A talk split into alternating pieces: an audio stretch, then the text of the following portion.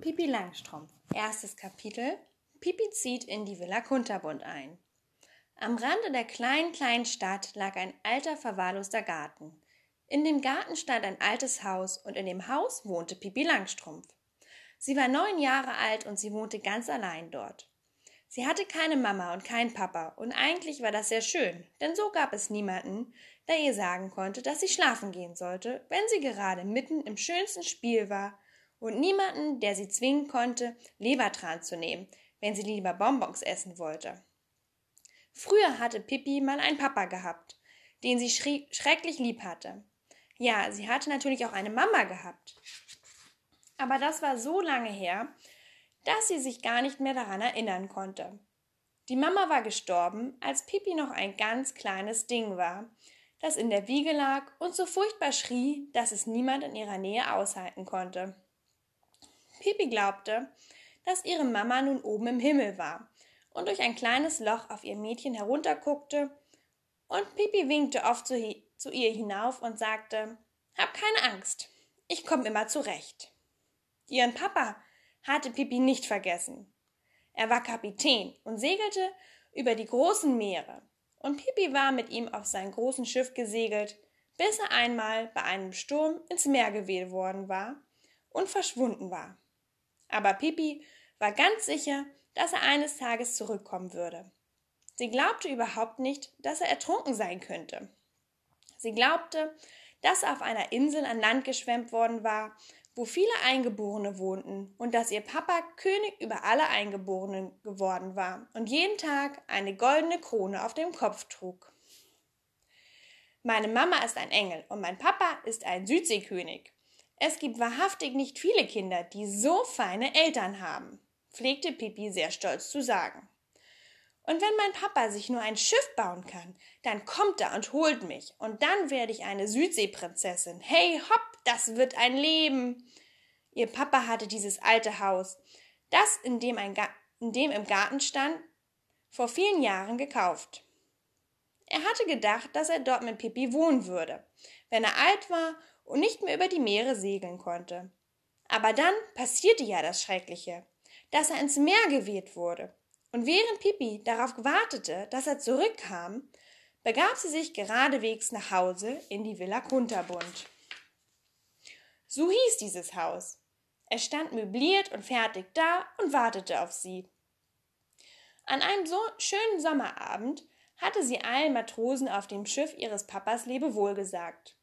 Sie hatten Pipi sehr gern und Pipi hatte sie auch gern.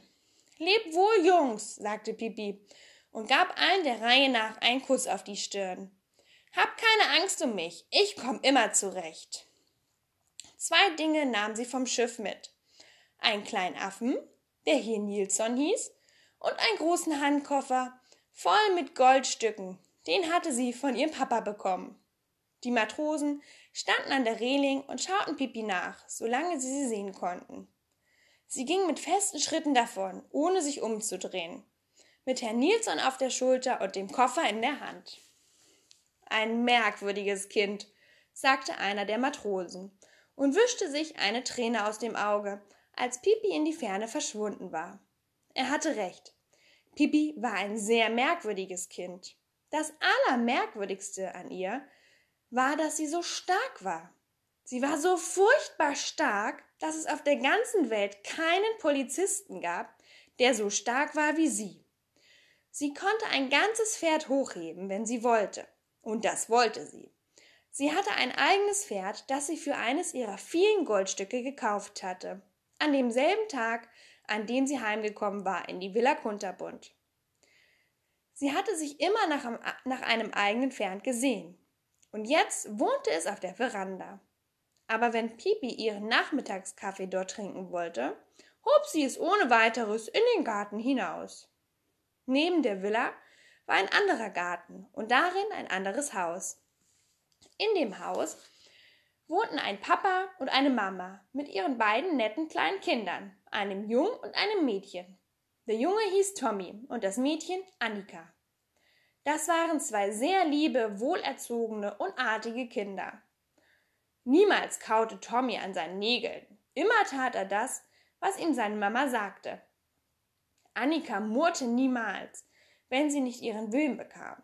Sie sah immer ordentlich aus in ihren gebügelten Baumwollkleidern und sie nahm sich sehr in Acht, dass sie nicht schmutzig wurden. Tommy und Annika spielten brav zusammen in ihrem Garten, aber sie hatten sich oft einen Spielkameraden gewünscht. Und zu der Zeit, als Pipi noch mit ihrem Papa auf den Meeren herumgesegelte, standen sie manchmal am Gartenzaun und sagten, zu dumm, dass niemand in dieses Haus zieht. Da sollte jemand wohnen, jemand, der Kinder hat. An dem schönen Sommerabend, als Pipi zum ersten Mal über die Schwelle der Villa Kunterbund schritt, waren Tommy und Annika nicht zu Hause. Sie waren für eine Woche zu Besuch zu ihrer Großmutter gereist.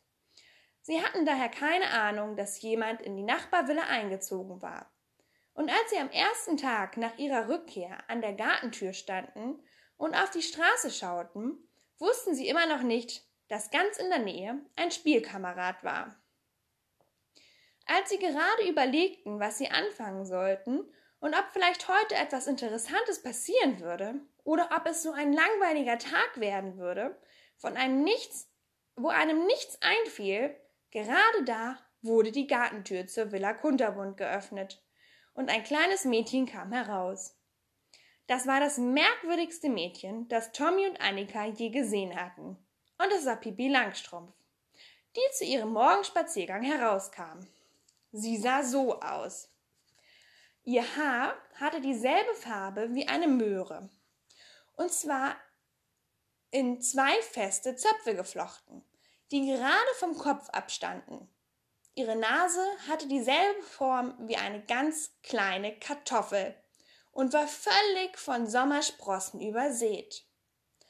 Unter der Nase saß ein wirklich riesig breiter Mund mit gesunden weißen Zähnen. Ihr Kleid war auch ziemlich merkwürdig. Pipi hatte es selbst genäht. Es war wunderschön gelb, aber weil der Stoff nicht gereicht hatte, war es zu kurz, und so guckte eine blaue Hose mit weißen Punkten darunter hervor. An ihren langen, dünnen Beinen hatte sie ein paar lange Strümpfe, einen geringelten und einen schwarzen. Und dann trug sie ein paar schwarze Schuhe, die genau doppelt so groß waren wie ihre Füße. Die Schuhe hatte ihr Papa in Südamerika gekauft, damit sie etwas hätte, in das sie hineinwachsen könnte.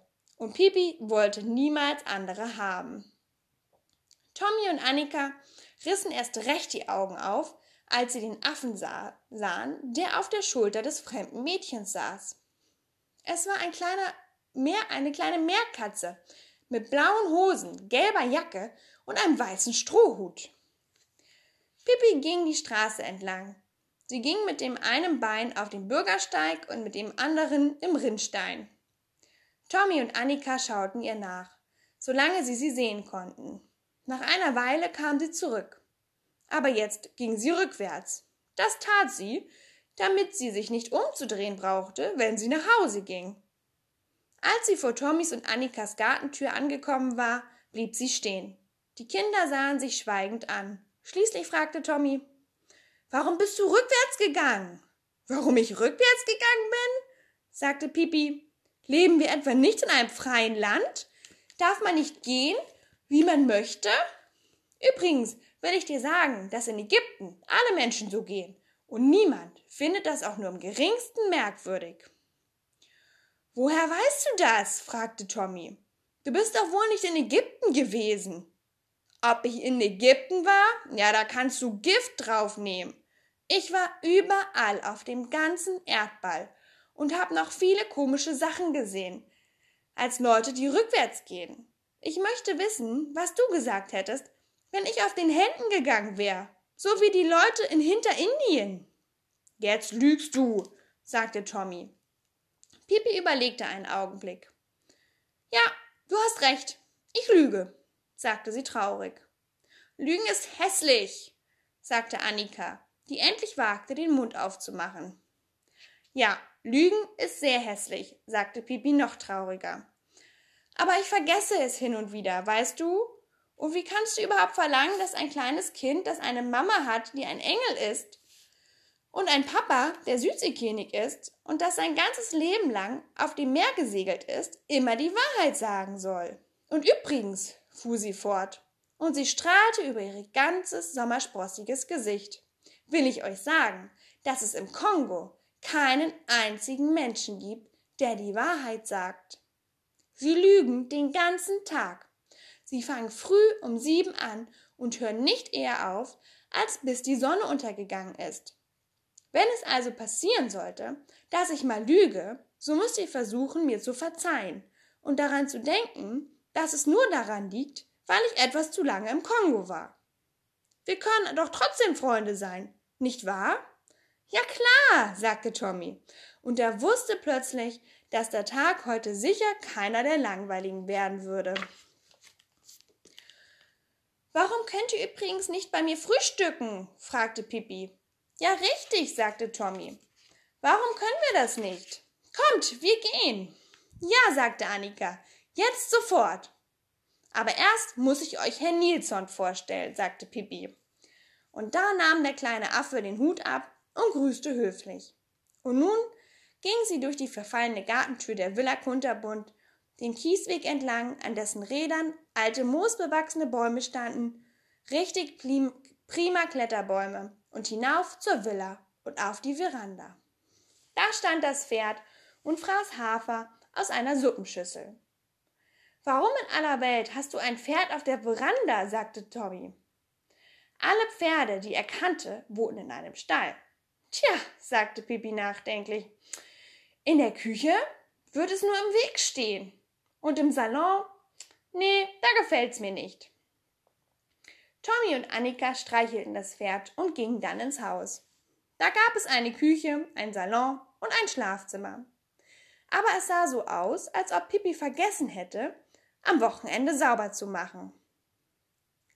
Tommy und Annika sahen sich vorsichtig um, ob der Südseekönig in einer Ecke säße. Sie hatte ihn in ihrem ganzen Leben noch kein, sie hatten in ihrem Leben noch keinen Südseekönig gesehen. Aber kein Papa war zu sehen und auch keine Mama. Und Annika fragte ängstlich, Wohnst du hier ganz allein? Aber nein, Herr Nilsson und das Pferd wohnen ja auch hier. Ja, aber ich meine, hast du keine Mama und kein Papa hier? Nein, gar nicht, sagte Pipi vergnügt. Aber wer sagt dir denn, wenn du abends ins Bett gehen sollst und all sowas? Na, das mache ich selbst, sagte Pipi. Erst sage ich es ganz freundlich und wenn ich nicht gehorche, dann sage ich es nochmal streng. Und wenn ich dann immer noch nicht hören will, dann gibt's Hauer. Genau, verstanden Tommy und Annika das aber nicht. Sie dachten, dass es vielleicht ganz praktisch wäre. Inzwischen waren sie in die Küche gekommen und Pipi schrie, Jetzt wollen wir braten, Pfanne kraten, jetzt wollen wir essen, Pfanne kessen, jetzt wollen wir futtern, Pfanne kuttern. Und nun holte sie drei Eier und warf sie in die Luft. Eins fiel ihr auf den Kopf und ging kaputt, so dass ihr das Eigelb in die Augen lief. Aber die anderen fing sie geschickt in einem Topf auf, und dort ging sie dann kaputt. Ich habe immer gehört, dass Eigelb gut für die Haare sein soll, sagte Pipi und wischte sich die Augen aus. Ihr sollt mal sehen, es wächst, dass es kracht. In Brasilien laufen übrigens alle Leute mit Ei im Haar herum. Aber da gibt's auch keine Kahlköpfe. Nur einmal war da ein Alter, der war so verrückt, dass er die Eier aufaß, anstatt sie ins Haar zu schmieren. Er bekam auch richtig einen Kahlkopf und wenn er sich auf der Straße zeigte, gab es einen solchen Auflauf, dass die Polizei anrücken musste. Während Pipi redete, hatte sie geschickt die Eierschalen mit den Fingern aus dem Kopf gefischt. Jetzt nahm sie eine Badebürste, die an der Wand hing und fing an, den Pfannekuchenteig zu schlagen, so dass die Wände ringsherum vollgespritzt wurden. Schließlich goss sie das, was übrig war, in eine Pfanne, die auf dem Herd stand. Als der Pfannkuchen auf der einen Seite gebacken war, warf sie ihn hoch, so dass er sich in der Luft umdrehte und fing ihn dann wieder in der Pfanne auf. Und als er fertig war, warf sie ihn quer durch die Küche. Direkt auf einen Teller, der auf dem Tisch stand. Esst, rief sie, esst, bevor er kalt wird. Und Tommy und Annika aßen und fanden, dass es ein sehr guter Pfannekuchen war. Danach bat Pipi sie in den Salon. Dort stand nur ein Möbelstück. Das war eine große, große Kommode mit vielen kleinen, kleinen Schubladen. Pippi öffnete die Schublade und zeigte Tommy und Annika all die Schätze, die sie dort verwahrt hatte.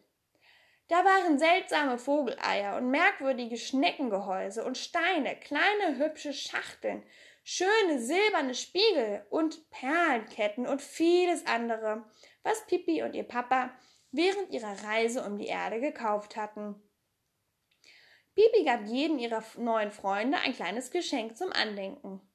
Tommy bekam ein Dolch mit schimmerndem Perlmuttgriff und Annika ein Kästchen, dessen Deckel mit rosa Muscheln besetzt war.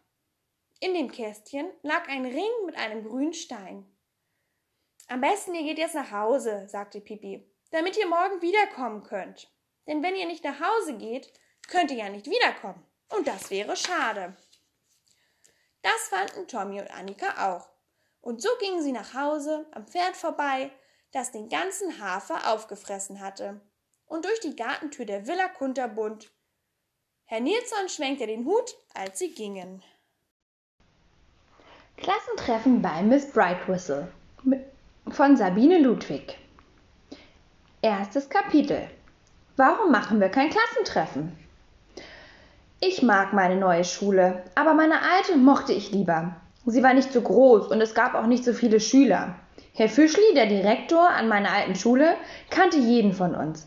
An meiner neuen Schule gibt es eine Direktorin. Und sie kennt nur die Schüler, die sich besonders schlecht benehmen. Das sind vielleicht sieben. Die restlichen 593 kennt sie nicht. Mich kennt sie jetzt aber auch, obwohl ich nicht zu den sieben gehöre, die sich schlecht benehmen. Und das kam so.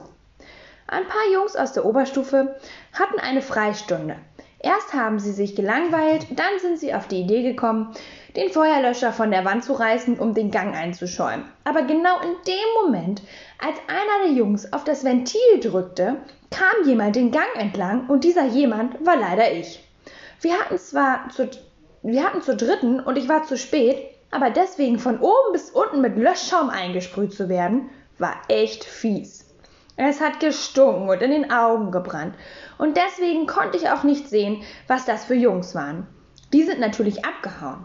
Aber jetzt weiß die Direktorin, dass ich Franz heiße und in die 5D gehe. Das mit dem Feuerlöscher war wirklich blöd.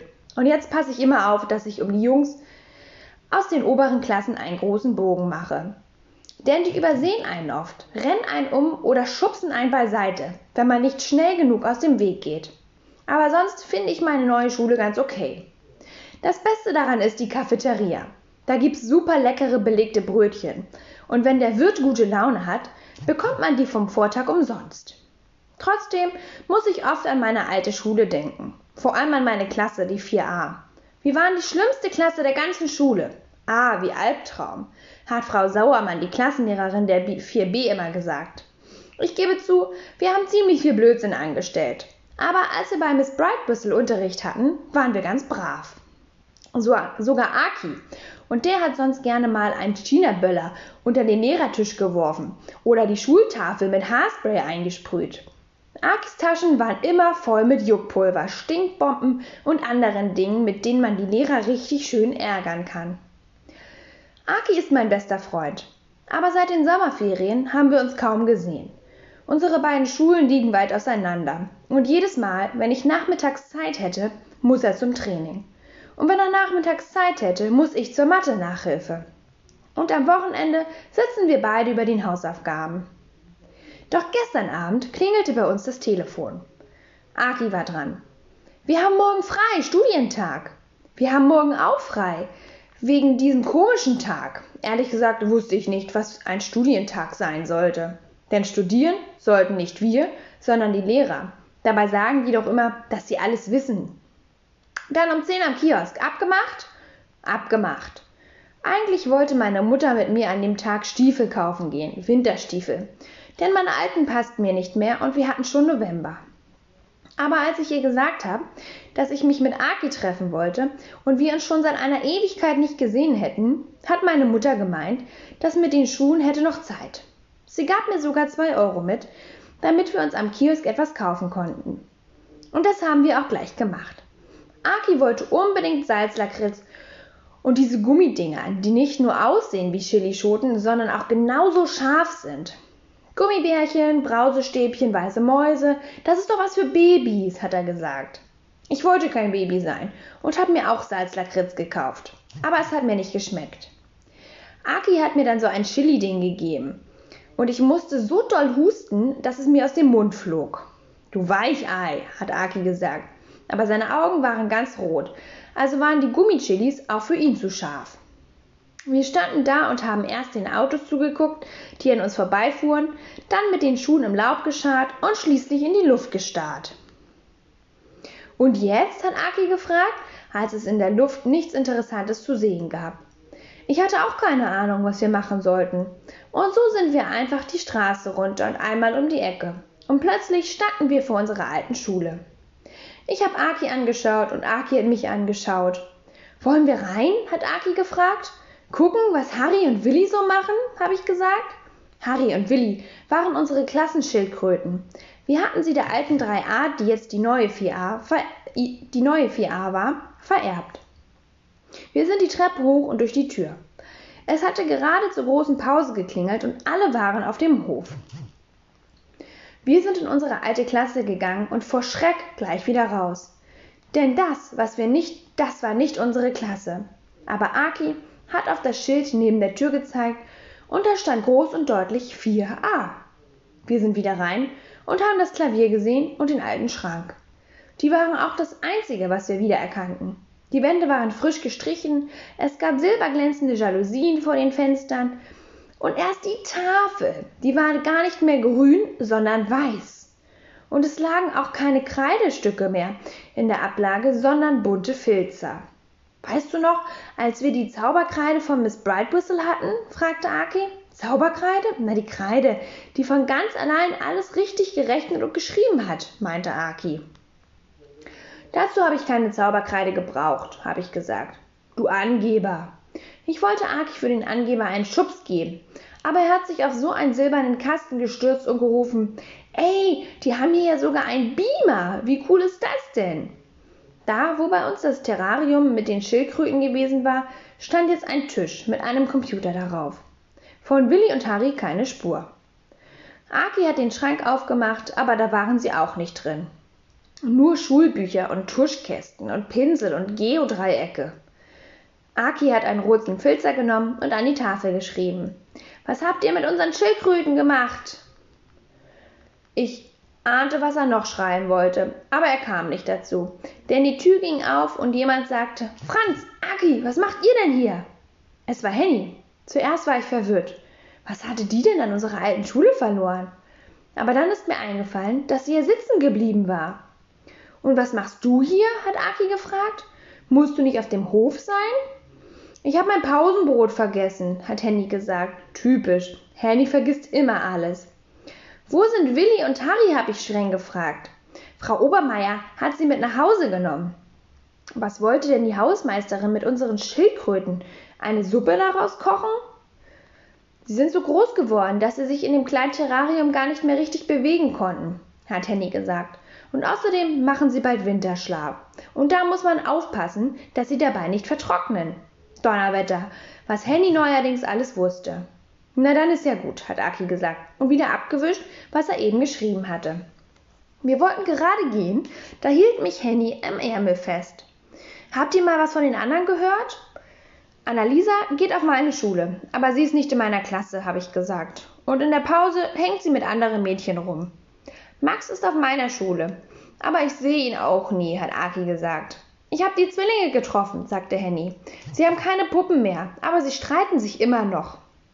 Wär schon lustig, die anderen mal wiederzusehen, meinte Aki. Ob Hugo immer noch so ein Oberstreber ist, habe ich gesagt, und Max immer noch so viel isst? Ich weiß was, rief Henny plötzlich. Warum machen wir kein Klassentreffen?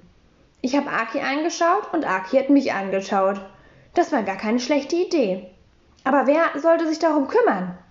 Henny konnte neuerdings anscheinend Gedanken lesen, denn sie sagte, ich mach das schon. Du? hat Aki gefragt. Bisher hatte Henny noch nie was auf die Reihe gekriegt. Ja, ich. Ich verschicke die Einladung, frage Herrn Fischli, ob wir den Klassenraum benutzen dürfen und bitte Frau Obermeier, uns die Schule am Nachmittag aufzuschließen.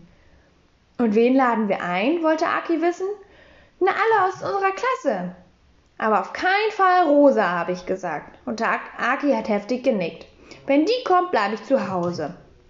Natürlich wird Rosa nicht eingeladen, meinte Henny. Die gehört doch auch gar nicht richtig zu uns. Dafür lade ich Polly ein. Kurz vor Ende des Schuljahres hatten sich Polly und Molly so in der Wolle gehabt, dass Herr Fischli sie trennen musste. Polly kam in die 4b und dafür kam Rosa aus der 4b zu uns in die 4a. Es war eine Zeit, an die ich nicht gerne zurückdenke, vor allem weil Aki und ich uns wegen Rosa zum ersten Mal gestritten hatten, so richtig doll. Und was ist mit Miss Brightwhistle? hat Aki gefragt. Wenn wir Miss Brightwhistle einladen müssen, dann müssen wir auch Herrn Fischli und Frau Klavitte einladen. Und mit Lehrern ist sowas nie lustig, habe ich gesagt. Aber vielleicht zaubert Miss Brightwhistle wieder. Das ist doch lustig. Wisst ihr noch, wie wir auf unsere Stühlen durch die Luft geflogen sind? hat Aki gesagt und auf die Stühle gezeigt. Aber auch die Stühle waren neu. Wirklich? hat Henny gesagt. Daran kann ich mich gar nicht mehr erinnern. Doch, wir sind zu so einem Schloss geflogen und haben bei diesen komischen Leuten Tee getrunken. Ich erinnere mich an den Hund, sagte Henny. Er war hässlich. Er hieß genau wie der Butler, Arthur oder so.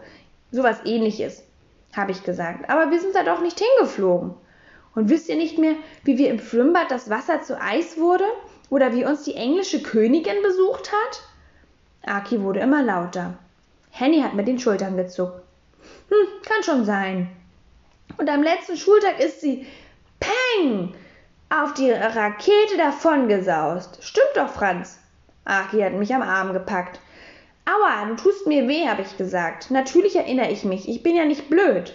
Doch wenn ich ehrlich war, kam mir inzwischen alles, was wir mit Miss Brightwhistle erlebt hatten, so unwirklich vor. Aber das ist doch schon ewig her. Ich kann sie außerdem gar nicht einladen, denn ich habe ihre Adresse nicht, sagte Henny.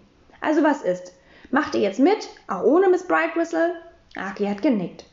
Wenn du dich um alles kümmern willst, wir sind auf jeden Fall dabei. Stimmt's, Franz? Auf jeden, habe ich gesagt. Es hat geklingelt und wir sind schnell raus aus der Klasse und der Schule, denn wir hatten keine Lust, Frau Sauermann über den Weg zu laufen. Frau Sauermann war die Klassenlehrerin der 4b gewesen, und wir haben sie nicht leiden können, und sie uns auch nicht.